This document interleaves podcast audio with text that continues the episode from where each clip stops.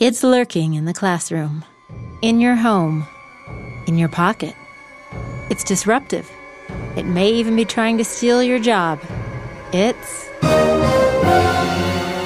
ChatGPT, an artificial intelligence based tool that can answer questions, hold a conversation, and crank out long swaths of text almost instantly. Is it actually scary or is it a useful tool? How will it change the way we live, work, and write? And is it really going to steal our jobs, spread rampant misinformation, or make our children illiterate? It's something we all have to think about, but it's especially pertinent to writing instructors. This kind of panic about the end of literacy and the end of knowledge and the end of intellectualism, I think always kind of pops up with new technologies. And so I tried to kind of pull back from that and think, okay, this is sort of like Pandora's box. It's here now and I can't close it back up. So now I have to think about how to teach with this and how to deal with this. Welcome to the Y Magazine podcast, bringing you ideas, stories, and voices from Brigham Young University. I'm Whitney Archibald, and the voice you heard in the intro was Meredith Reed, one of the intrepid BYU writing professors who navigated this uncharted territory of ChatGPT the very first semester it was available in winter 2023. Today, we're going to talk to Reed about what she and her students thought about ChatGPT and how she thinks it will be helpful and not so helpful for writers. Should we fear or embrace this new technology? How will it change the way we write, teach, work, and access information? This episode is based on an article in the spring 2023 issue of Y Magazine, I, Chatbot, written by Sara Smith Atwood and co written by ChatGPT. The article explores ChatGPT and other AI tools like image generator DALL-E with perspectives from faculty in both the computer science and writing departments. Before we jump into our conversation with Meredith Reed, we should probably cover some of the basics about what ChatGPT even is. And to do that, let's get some answers straight from the horse's er, processor and have our own chat with ChatGPT. so, ChatGPT, what exactly are you? I am a large language model created by OpenAI. I am designed to interact with humans in natural language and provide helpful responses to a wide range of queries and tasks. I have been trained on a vast corpus of text data from the internet, including books, articles, and web pages, and can generate high quality responses to a variety of questions and prompts. How can you help us humans with the writing process? I have several features that can be useful for writers. Here are some of them. 1. Generating text. 2. Spelling and grammar checking. 3. Language translation. 4. Summarization. 5. Sentence completion. 6. Writing prompts. 7. Content analysis. I can analyze text to identify themes, patterns, and trends, helping writers to understand their audience, improve their writing, and make data-driven decisions about what to write. So, ChatGPT, what are you not so good at? As an AI language model, I have some limitations that are important to be aware of. Here are some of the main ones. Lack of common sense. Inability to understand context. Inability to have emotions. Limited knowledge. While I have access to a vast amount of information, there may be topics or domains where my knowledge is limited or outdated. This can result in incomplete or incorrect responses. And my last question I'm a writer. Are you trying to steal my job? No, I am not trying to steal your job as a writer. As an AI language model, I am a tool that can be used to assist writers in various tasks, such as generating ideas, improving language usage, and providing inspiration. However, I am not capable of replicating the full range of creative and artistic expression that human writers are capable of. That's what it says anyway. But isn't that what someone would say if they were trying to steal your job? As you can see, ChatGPT's response was grammatical and even conversational, but a little boring. You would probably turn this podcast off if you thought I was going to interview ChatGPT for the whole episode. I should also clarify that at the time of this episode, we're talking about and chatting with ChatGPT 3.5, which is currently free to use if you make an account at chat.openai.com. ChatGPT 4, a new and improved version, is also currently available with a paid subscription model. But many companies are already integrating the technology into their products, from finance to search engines to education to customer service, so you may already be using it without realizing it. Whatever you think about ChatGPT, it served its purpose quite well just now, doing some basic research and getting the boring stuff out of the way, so I could jump right into a more interesting conversation with an actual person, Meredith Reed. I started by asking her when she first encountered ChatGPT. My first introduction to ChatGPT was in December when one of my colleagues sent out an email to me and other writing faculty of what he had done playing around with it. So we we kind of had this conversation as writing faculty about, whoa, what is this? What does this mean for how we teach writing? And I immediately started thinking about what this meant for my own classroom. So yeah. when you were all talking, what was the overall tone? Were you nervous about it? Were you excited about it? Um, I think mixed. I think you know, my gut reaction, and I think this is probably true of a lot of writing faculty, is this sort of like, this is the end of the world. Like, this is the end of our jobs. Who's going to want to learn writing now? Especially in the GE courses that I teach. I think our English majors have an interest in writing aside from this, but it's already been a struggle to convince engineers that they need to know how to write in a GE course. And is this just going to sort of end that question for them? So, yeah, I think for me, there was panic initially. But I kind of tried to pull back from that because, you know, the history of technological innovation and the history of the innovation of writing tools is always like this. There's always a little bit of panic of, is this the end of literacy? because of this new tool. People thought that with TV. People even thought that with the invention of writing, right? Socrates was like, writing is going to ruin people's brains because they don't have to remember anything anymore. They can just write it down, right? So for me, and I think for a lot of writing faculty, we kind of went into problem solving mode, which part of that has been really nice for me. It's made me really think about what's important to me as a teacher, what writing skills are essential. You know, even since I started teaching in 2009, grammar checks have gotten a lot better, and I've never minded those. And obviously, ChatGPT is in a whole other category than grammar checks. But some of this machine assistance with writing has already existed for a long time. And so thinking about what this now means has been interesting for me as a teacher. It makes me think more creatively about my classroom. Interesting. I like that. And I did not know that about Socrates. That kind of cracks me up, actually, because we know as a society how much benefit we've gained from writing things down and being able mm-hmm. to read, say, the writings of Socrates. Yeah, it's, exactly. That's so interesting. Um, okay, so when you introduced this, I know your first impressions. What were some of the concerns that students brought up, or were they excited? I think they had mixed feelings too. I think they were blown away by its capacity, like that it did sound so human and that they couldn't immediately tell that this was written by a machine. So I was teaching first year writing this semester. So on the first day of class, I brought it up and I, I, I first had them do a little writing exercise, like a pretty typical exercise for a writing class, which is writing a literacy narrative. So I gave them like 10 minutes to write about their background in learning to write and their experiences with writing in the past. They wrote those, and then I projected for them what ChatGPT had written to the same prompt and they were shocked by it. Most of them hadn't heard of ChatGPT. They didn't know that a machine could write in a way that sounded this human. And we just talked about its strengths and its weaknesses, what it did well with the prompt, what they did better with the prompt in their own writing. And they generally felt like their voice was more personable and stronger.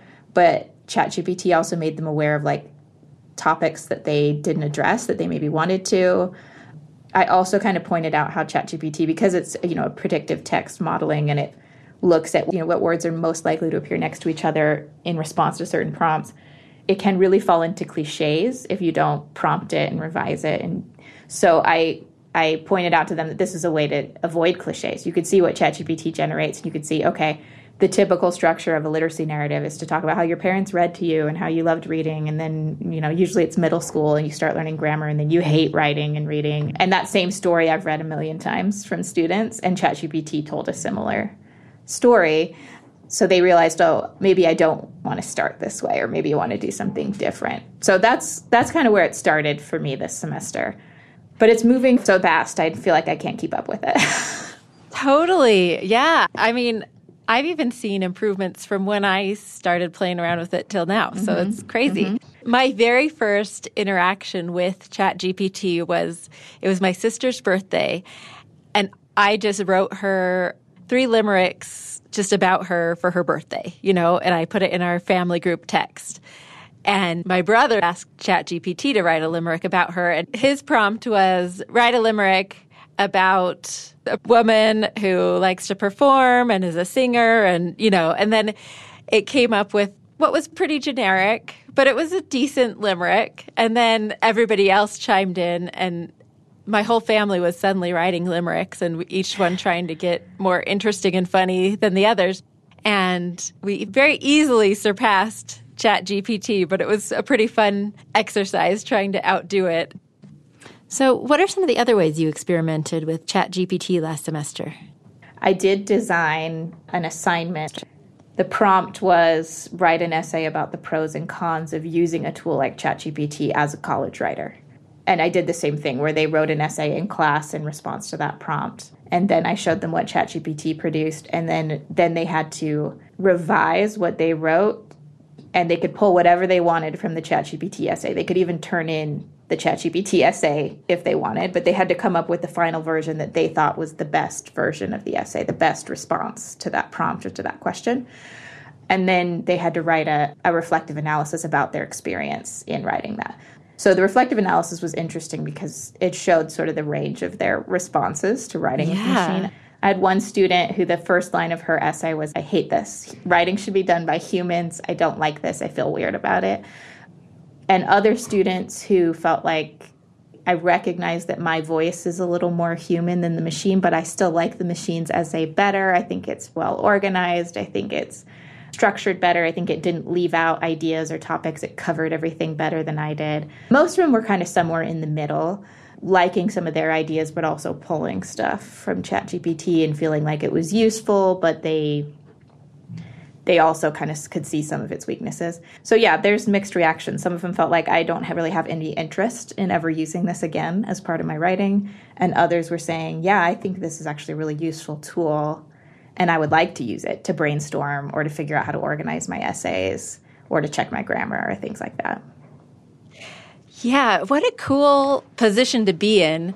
The very first semester that ChatGPT is available to be able to experiment with it. And it's, I mean, obviously it's going to change and grow and become better, but kind of cool to be in the position that you're in to be able to be on the frontier. Yeah. Yeah. I think there is this like sort of valuable, like creative part of it of that I, you know, I am rethinking my teaching I still sometimes feel some of the anxiety and fear that I initially felt about where this tool is going. Because another thing I did with my students, they're working on opinion editorials right now in my first year writing class. And I, as an example in class, I, I went into ChatGPT and I asked it to write an opinion editorial on why Utah should get rid of daylight saving time. And I pulled another opinion editorial written by a human that was published in the Deseret News on the same topic. And this one with ChatGPT, I did ask it to do a little bit of revision. I said, you know, your introduction's boring, like rewrite it so it sounds more like a human and do this. And I tried to prompt it to fix some of the weaknesses. And I brought those two to class and had them analyze them. And I didn't tell them that one was written by a machine. I just said, read these two, tell me which one you think is more persuasive and which one you think is more engaging. And they found the human's essay more engaging but they they thought ChatGPT's was more persuasive because it referenced a lot of research and it had all this evidence. But then we started looking at the evidence as a class, and a lot of it is made up. The programmers behind ChatGPT call it a hallucination, where ChatGPT will hallucinate information and facts and, and resources that don't exist. And it will often do it in a really convincing way. So it will mention a real journal and even real researchers' names that work on that issue but that particular article was never published in that journal. Or, you know, in the one that we looked at, it did reference a real study, but it gave the wrong percentage and the wrong evidence from that study.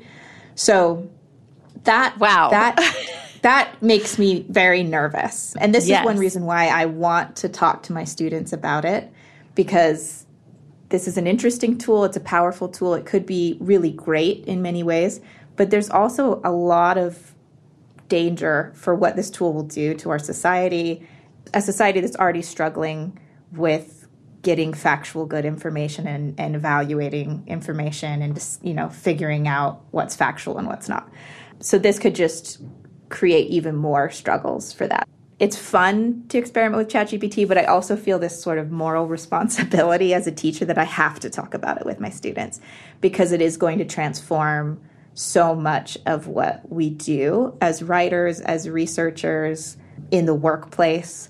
And I want them to know things like you, you should not just take what it says at face value because it, it does make stuff up and you need to fact check the machine. Right. So eh, on one hand, it has the potential to, to turn our critical thinking up and to like be more skeptical of anything we read and especially anything we read from ChatGPT. But how many people are going to not understand that or not know about that risk and just mm-hmm. take it at face value? Mm-hmm. Okay, so did you have any guidelines or rules for your students around how they use ChatGPT through the course? It has sort of been on an assignment by assignment basis. With my first year students, so I have had some assignments where I've said you can use it if you want on this. I have a student who has found it really interesting, and so he's pushed a lot of his assignments through it. And what he'll do is he'll write his version of the assignment and he'll turn that in and then he'll also turn into me like a ChatGPT version and a few of his thoughts on what ChatGPT did with it. So it's extra work for him, but it's really interesting how he's experimenting with it. In my upper level class, in my professional writing class, I have told them that they can use it on most of their assignments if they want to. They just need to tell me when they're using it and how they're using it. So far nobody's really been using it. They've used it a little bit to generate like to brainstorm ideas or they had to do some primary research in that class so they generated interview questions or survey questions using chatgpt. But for the most part my students are they're doing their own writing. I think it's still so new for students that they're not sure how much they want to use it or how much they want to experiment with it too i do have plans in the future to probably incorporate it more but it will depend on what form it takes, right? With Microsoft's yeah. investment, uh, when it becomes part of Microsoft 365, which our students have subscriptions to, just being a student at BYU, if there's a sort of an easier way for them to access it, I probably would incorporate it more, have them do revision activities in class with it or um, brainstorming and, and compare that with more traditional approaches to brainstorming activities or revision activities. Uh, for me, anytime I use it, I want I want there to be sort of critical reflection around how we're using it, what's useful about it, what's not. And some fact checking, it sounds like. yes. Yeah. Well, and that's something that I want them to think about is like, there's some things that this machine is really good at, and there's other things it's really terrible at. Research, it's not so good at. Um, at least finding research and giving you that information evaluating the information, citing information, it's not very good at. But some of my colleagues have experimented with feeding articles into it and having it summarize those articles, and it can be it's it's good at that. So synthesis, summary, um, analysis of something that you fed into it, it can do some interesting things with that. But I wouldn't trust it to find and evaluate my sources for a research paper at this point in its development. Right. I mean, they even put warnings when you 1st mm-hmm. enter mm-hmm. the program, which, you know, probably will help a little bit. But one of the things it warns against is that the information is outdated, even like it's based on 2021 yeah. information. So that mm-hmm. right there gives you pause. And, um, definitely not a source for news or or uh, political opinions or things like that. So now that you've used it in a classroom, how have your fears and your, your general impressions of it changed from that encounter in December to now? Are you less nervous or more nervous about it? Um, I don't know. I think I'm nervous about different things. I'm less nervous about other things. I mean, you know, the the first thought is if ChatGPT can generate an essay in five seconds for my students what you know what's the point of my prompts? I need to rethink my prompts. I still feel that way. I'm not very concerned about cheating. A tool like this is really powerful but i don't feel like that's suddenly going to change the ethics of our students. There are students that have always wanted to cheat, usually because they're under a lot of pressure or stress and they're they're looking for a way to relieve that. That's a small percentage of our students, and I don't anticipate that getting bigger. You know, even this semester in letting my students use it, they haven't been that interested in it yet. And I haven't received anything that looks like cheating to me from my students this semester or that looks like they've used the machine just to kind of glide through an assignment. So I don't have fears about that. I have fears about information literacy and the impact of this on that. I have concerns about the ethics of the sort of for-profit model that a lot of these things are turning to. If if this kind of machine gives you a huge edge in terms of productivity or um, access to information, but it's something you have to pay for. I have I have concerns about that, right? Um, and I, I think I have concerns about just the the unknown of all of this. The, the, it's developing so fast. I'm experimenting it in with my in my classroom, but I feel like what happens this fall in my classroom is probably going to look very different. So even talking about this with you, it's like, okay, yeah, this is what I did this semester, but maybe next month this is going to be an outdated approach to talking about the machine with students. So I think some of my nervousness is about that. This is developing so fast that I'm not sure where it's going. And as a teacher, especially just coming through COVID, where we already had to adapt a lot of our instructional approach to remote teaching, it feels like here's another like big challenge where we have to rethink a lot of what we do. And that's an opportunity, but it also makes me nervous. Yeah. How does it how does it change and define the way we think about creativity?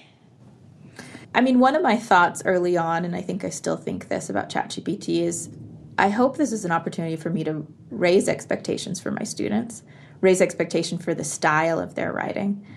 I mean, when spell checkers and grammar checkers came out, I didn't have to worry as much about, you know, spending a lot of instructional time on misspellings or basic grammar mistakes because the machine could catch those for them. My students still make a lot of errors like comma splices and ChatGPT may get rid of those too. But I'm hoping if students sort of have this opportunity to write correctly, easily, what can I expect them from them in terms of creativity or style or uh, those kinds of things in their writing? So I am I'm excited about the possibilities there that I could sort of raise their expectations, or we could spend time thinking about style and structure in ways that move far beyond correctness. Yeah, I, I think that's one of the ways that we can think about this is well, we all have experience with spell check, and I have mm-hmm. one child in particular that he cannot spell to save his life. I mean, he just mm-hmm. ever since he was he started writing, it's been ridiculous what he comes up with spelling wise. And I worried a little bit about spell check, like, oh, is he never going to learn this? But I don't think he was going to learn that skill anyway. I think it's only been helpful for him to be able to communicate with spell check. And I, I see that the possibility of this serving the same purpose for people who struggle to get their ideas across, but they have good ideas. This may mm-hmm. be a tool that allows us to access those ideas a little bit better. Yeah, I think it could be an equalizer in that way. And I think anytime we have new technologies, some things are lost. You know, just like when writing entered the world, we did lose some things about oral culture and memory that a lot of us, those are skills we don't develop anymore. Spelling is another good example. A lot of us don't have to learn how to spell as carefully uh, because the spell checker can do it. And I, I think AI on a on a very big scale, bigger than the spell checker, obviously, um, presents some opportunities for that too. I think the question it raises for me is what what are we losing, and are those things we do we want to lose or not? You know, yeah. when I talked to some of my students, I was talking to my professional writing students about AI the other day. There's certain professional writing tasks that really are just kind of drudgery. You know, moving through your email every day and keeping track of those things it doesn't require a lot of human creativity, but it requires a lot of human time and labor. And this could get rid of some of those those tasks. But at the same time, I worry about students who no longer are going to like stare down the blank page when they're starting a paper. They're going to just go to ChatGPT and say, "Give me some ideas uh, for writing this paper," and they don't have to like sort of struggle with idea development. And I think for certain kinds of projects and certain kinds of writing tasks, I think we could lose a lot that I I don't want to see lost about the writing process. For me, writing is a way of thinking. It's a way of understanding your own thoughts, of communicating those thoughts to others. And I think there's a lot of important learning that happens in struggling through that writing process. So I don't want to see ChatGPT remove all of that you know it's it's very useful for functional tasks. And i've told my students if you want to use chatgpt to generate your emails to me go for it. First your students struggle to know how to write a professional email to their professors. And if this helps them that's great. It, it fulfills a purely functional task. But if you're trying to think about how to structure an argument or how to reach an audience or how to pull research together i think something can be lost if if you use chatgpt through all those tasks so the way I'm sort of imagining teaching writing in the future is um, times when I say, yeah, use the machine. Let's talk about how it's useful, what you can accomplish with it. But other times where we say, okay, let's like let's disable all of these, you know, because ChatGPT and other things, these things are all going to be integrated into all of our programs, just like predictive text is now, right? So turn off the ChatGPT option in Microsoft Word and and stare at that blank page and let's like think about what you get for moving through that process and what kinds of writing you want to have that process with. Mm. One of the things that I worry about with ChatGPT is getting to this sort of like weird echo chamber where the machine is talking to itself, right? Where like I'm using ChatGPT to generate my work emails and the person I'm emailing is using it to generate its replies and where the machine's oh, just yeah. like having a, a, conversation with itself and the humans are getting more and more like separated from the relationship that you're building with writing right and i would hope that students don't lose that connection with their writing being a representation of themselves or a presentation of themselves on the page um, and the relationship that they're trying to build with a human reader and, and hopefully not just a machine reader. You know, can you imagine if students are generating their essays in ChatGPT and I'm generating my responses and my feedback in ChatGPT? What a nightmare! Like I don't, I don't yeah. want to to see that kind of writing classroom. Well, I started out nervous and I've become pretty optimistic because I don't think people are going to stand for it. I don't think people are going to engage with the boring writing that it generates, I think they're going to demand higher quality and personal connection. Yeah, I think that's especially true when it comes to like leisure reading, right? Or literary reading. I think when it comes to workplace writing, I think this is going to be transformative uh, for writing memos and reports and functional communication, uh, which could be a good thing. It could relieve people of some of the drudgery of that kind of writing that that can drain your creativity. I mean, I, I worry about how it might impact workplace relationships if the machine's doing a lot of the communicating.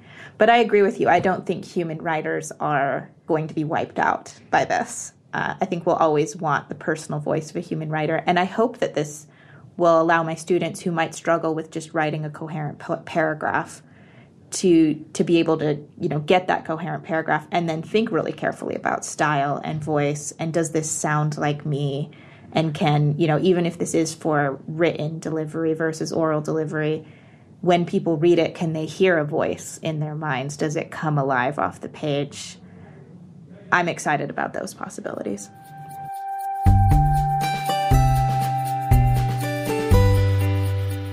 don't know about you, but my conversation with Meredith Reed, especially as compared to my conversation with ChatGPT itself, left me feeling optimistic about my future job security as a writer.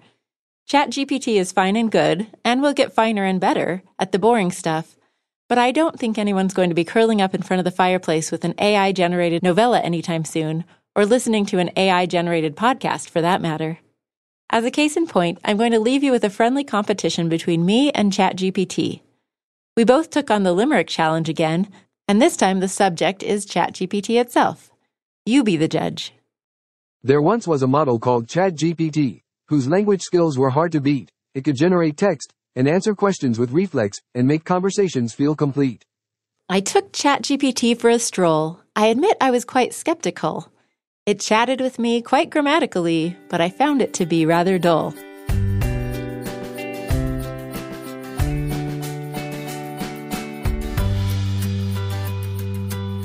Thank you for listening to the Y Magazine podcast. If you enjoyed it, maybe have ChatGPT write a rave review for you to post on your podcast app of choice, or have it write an email about this episode to send to all of your family and friends. Thanks to Sara Smith Atwood for writing and researching the original article I, Chatbot in the spring 2023 issue of Y Magazine. This episode was produced by me, Whitney Archibald, with help from Jarrett Davis and Charles Cranny to generate the voice of ChatGPT Executive producer Denya Palmer. Music and mixing by Jarrett Davis.